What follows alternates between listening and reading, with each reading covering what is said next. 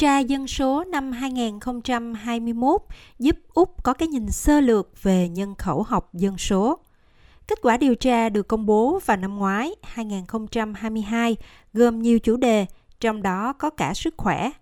Hiện Viện Y tế và Phúc lợi Úc cũng vừa công bố phúc trình mới tìm hiểu sâu 10 tình trạng sức khỏe được xác định trong điều tra dân số năm 2021 nói trên. Bà Claire Spark từ Viện Y tế và Phúc lợi Úc cho biết, phúc trình này nghiên cứu sức khỏe của các cộng đồng văn hóa và ngôn ngữ của Úc nói riêng, bởi vì dữ liệu đã có chưa cung cấp thông tin đầy đủ. Thường thì dữ liệu về kết quả sức khỏe của những người Úc đa dạng về văn hóa và ngôn ngữ có mặt hạn chế do các cuộc điều tra dân số không đủ lớn. Bà Claire Spark cho biết, báo cáo mới của viện đưa ra một bức tranh đầy đủ hơn. Phúc trình mới cung cấp trực quan hóa dữ liệu tương tác về mức độ phổ biến của 10 bệnh mãn tính theo nơi sinh, thời gian kể từ khi đến Úc, ngôn ngữ sử dụng chính ở nhà và trình độ tiếng Anh.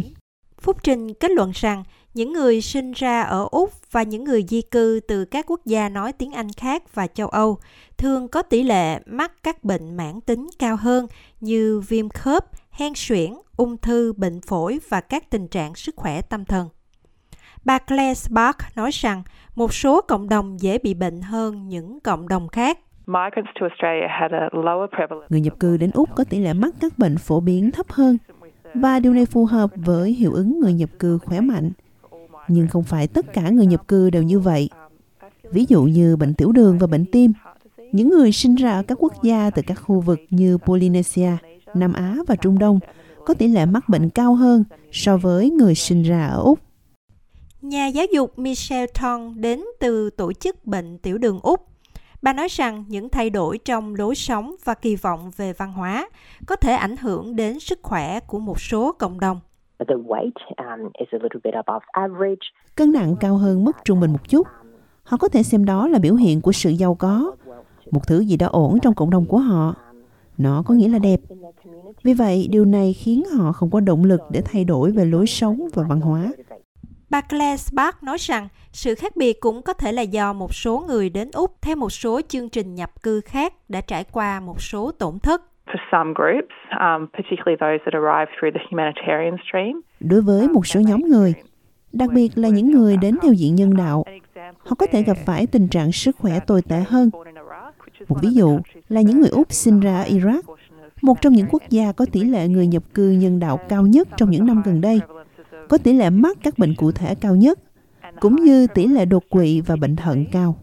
Còn đối với bà Michelle Ton, để giải quyết các vấn đề sức khỏe này, cần phải có các hệ thống an toàn về mặt văn hóa. Chắc chắn là có các dịch vụ thông dịch, cũng như các tài liệu đã được dịch thuật, các chương trình và dịch vụ ngôn ngữ như chúng tôi làm ở Diabetes Australia.